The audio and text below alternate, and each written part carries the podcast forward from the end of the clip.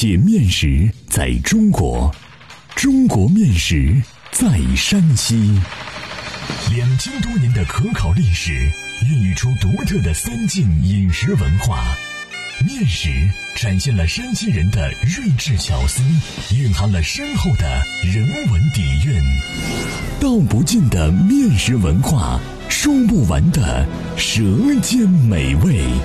百集系列广播节目《山西面道》第五十五集：高粱面蒸爆渣，粗粮巧做的典范。作者：赵梦天，播讲：高原。木匠刨木时，会从刨背上吐出许多刨花来，白白的、薄薄的，一卷一卷滚落在地上。很是好看，那散发着木料香味的木头卷儿，晋西北人习惯叫爆渣。无独有偶，晋北人的饮食中有一款面食也叫爆渣。这个爆渣与木匠用刨子推出来的那个爆渣极为相似，人们就把它叫成高粱面蒸爆渣。高粱面蒸爆渣，面儿光滑。吃起来顺口，粒儿粗涩，好挂条和，味美可口，风味独特，非常好吃。高粱面蒸爆渣是什么时候始见于民间的？史书典记中没有记载。高粱面蒸爆渣这一面食，为什么与豹子爆出的爆渣既相像又同名呢？它们之间有没有一种联系呢？我一直想寻找两者之间的关联。我认为高粱面蒸爆渣是一种模仿的面食，源于豹子推出来的爆花请看我的演绎，给大家编一个故事。很早很早以前，晋北有一户小康人家要盖新房，备齐石头、泥土、砖瓦、木料之后，就请来了工匠。破土动工了，工匠及村上帮工的十几个人，和泥的、砌墙的、立柱的、上梁的，各司其职，交织成一幅繁忙的建筑施工图，每天忙碌不止。晋北农村过去起房盖屋，给工匠们的饮食茶饭以蒸食居多。由于白面稀缺，白面馍馍虽然也蒸一点儿。但不能敞开供应，玉米面窝头和高粱面鱼鱼是主打产品，一锅大烩菜是传统搭配。这么多人吃饭，女主人一人是忙不过来的，左邻右舍都会过来帮忙。一日三餐捏窝窝、搓鱼鱼，一顿接一顿，五六个女人也不消停。农村没有什么娱乐活动。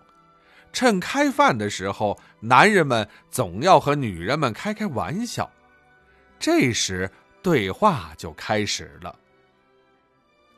一个木匠大哥先开了口：“我说，你们这几个女人鱼搓的实在好，比我们锯下的船还粗，能盖五间大瓦房。”引得吃饭的人们哈哈大笑。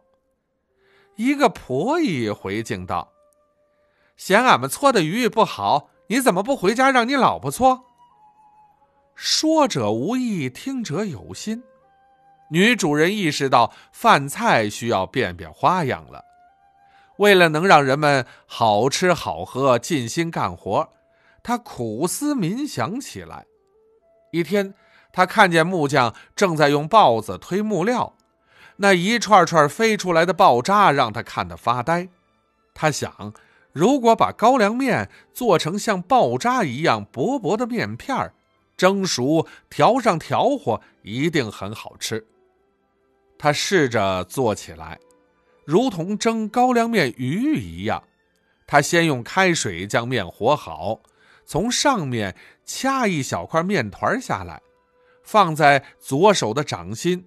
用右手拇指肚像捻猫耳朵一样用力一捻，结果推出一个面卷来，薄薄的像个小爆渣，只是不长。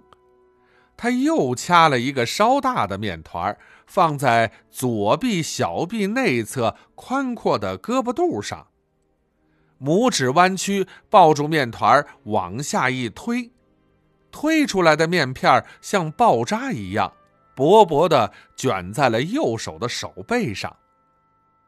他开心极了，说：“今儿个吃顿稀罕饭吧，保准干活的人们喜欢。”说完，他让帮忙的邻居们学着做，邻居们照着他的样子尝试了几下，都学会了，直夸他的心灵手巧。有人问他这叫什么饭，他脱口而出：“就叫高粱面蒸爆渣吧。”开饭时，工人们从笼屉里夹了这面卷卷，放在碗里，蘸上呛的葱花和腌菜汤调和一吃。口感果然新奇，十分爽口。高粱面蒸爆渣，形象逼真，风味独特，别出心裁，创意无限，成了粗粮巧做的典范。欢迎继续关注《山西面道》第五十六集《猫耳朵》，一推一撵总关情。